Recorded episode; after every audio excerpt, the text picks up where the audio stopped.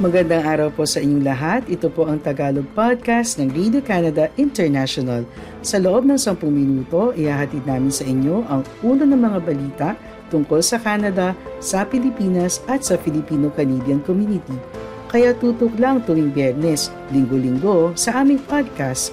Ako po si Catherine Dona, ang inyong tagapagbalita sa Toronto.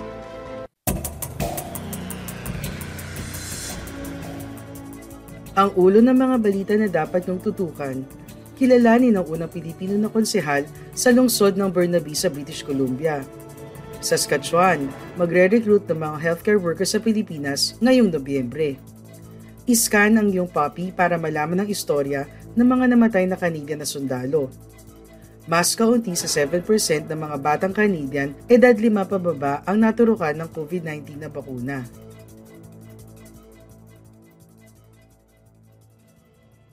Canada is our home. Ito ang mga katagang binitawan ni Maita Santiago matapos manalo bilang kauna-unahang Pilipino na konsehal sa lungsod ng Burnaby sa British Columbia noong Oktubre 15.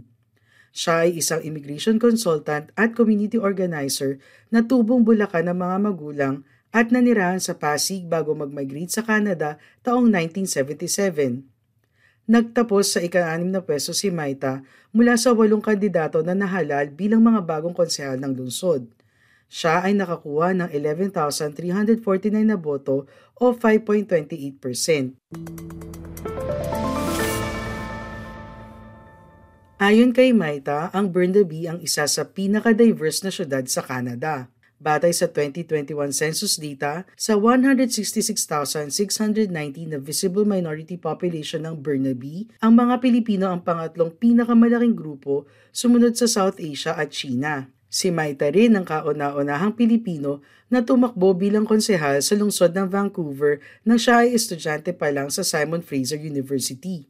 Hindi siya pinalad na manalo noong panahon na yon, ngunit nagpatuloy na maging mas involved sa pag-organisa ng komunidad matapos makilala ang ilang Pilipinong kababaihan na pinagbuklod ang mga live-in caregiver at mga kabataang Pilipino. Nang tanungin kung bakit siya tumakbo, sinabi ni Maita na nais niyang umaksyon tungkol sa isyu ng housing, climate change at tumataas na cost of living para sa mga residente ng Burnaby. Nais din niya na gawing isa sa pinaka-inclusive, vibrant at dynamic na lungsod ang Burnaby sa rehiyon. Tinanong din ng Radio Canada International kung naniniwala ba siya na dapat maging aktibo ang mga Filipino-Canadians sa politika. Ang kanyang sagot ay isang dumadagundong na oo. Naniniwala si Maita na mahalagang marinig ang boses ng mga Pilipino dahil dito magsisimula ang pagbabago sa sistema.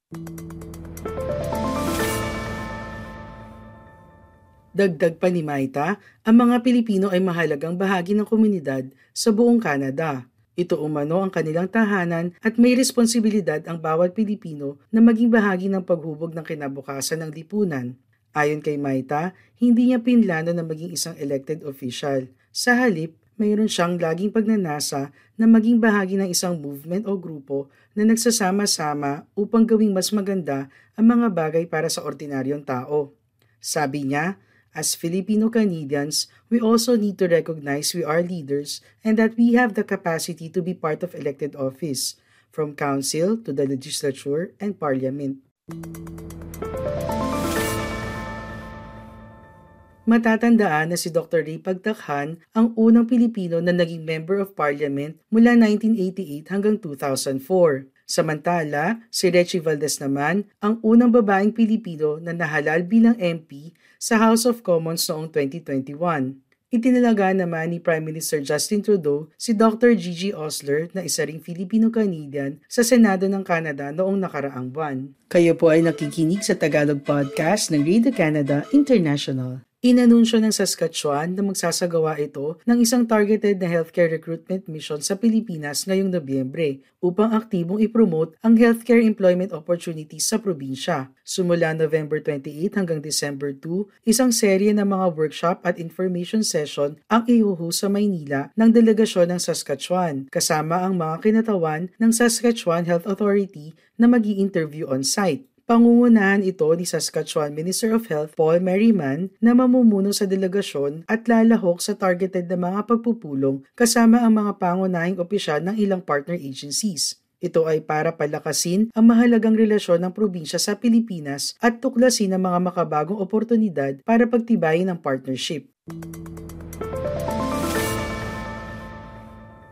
Inanunsyo ng Saskatchewan ang intensyon na mag-recruit ng daang-daang bagong healthcare workers mula sa ibang bansa. Habang nasa Maynila, ang focus ay nasa recruitment ng mga kwalipikadong healthcare workers kasama ang registered nurses, continuing care assistants at iba pang high priority professions. Ang misyon ay isusulong ang pangmatagalang kolaborasyon at palitan sa pagitan ng Saskatchewan at post-secondary institutions ng Pilipinas tungkol sa curriculum, alignment ng nursing training programs at development ng mga pathway para i-fast track ang Filipino Health Sciences graduates sa Saskatchewan labor market. Sasamahan sa misyon si Mr. Merriman ng mga kinatawan ng dalawang universidad sa Saskatchewan at ng Saskatchewan Polytechnic.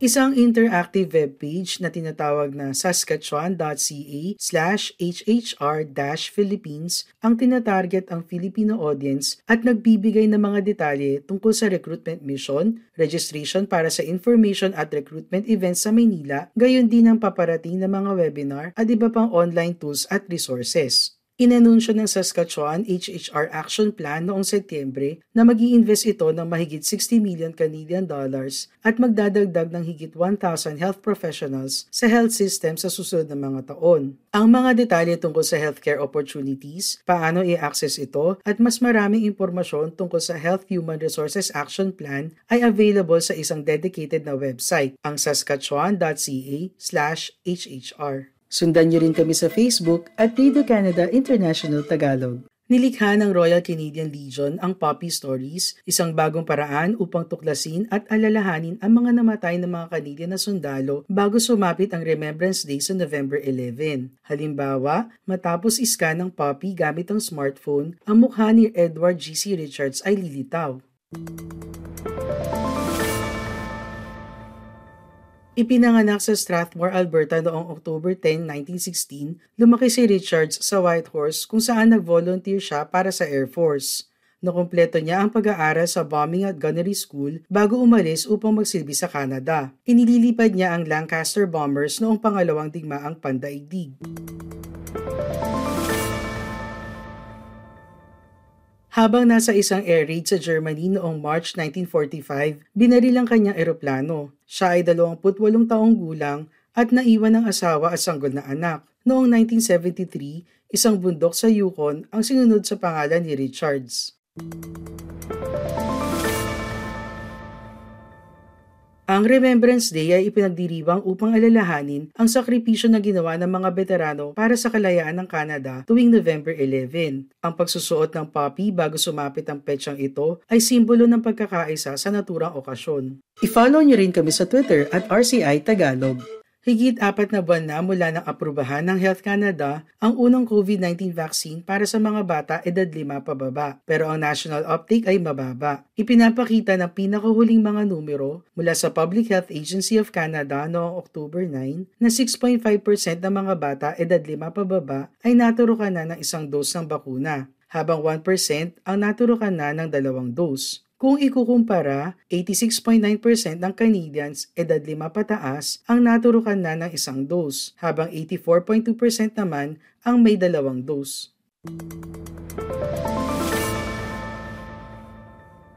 Sinabi ni Shannon McDonald, isang nursing professor sa University of Alberta, na ang mga magulang ay may iba't ibang approach sa kanilang mas nakatatandang anak kaysa sa mga nakababata. Ang access din daw ay may papel na ginagampanan dito. Binigyang diin ni McDonald na ang mga bakuna ay ni-roll out sa buong bansa batay sa edad. Ibig sabihin, ang mga pamilya ay kinailangan pumunta sa klinika ng ilang beses. Sa Canada, ang uptake para sa routine childhood immunizations ay tipikal na nasa higit 80%, pero ang COVID-19 vaccination ay kakaiba dahil ito ay bago. Sinabi ni McDonald hindi pa ito masyadong matagal. Ang mga magulang ay nag-aalala tungkol sa long-term picture ng kung ano ang mangyayari. Ang behaviors at attitudes ng mga magulang ay naiiba pagdating sa pagbabakuna laban sa COVID.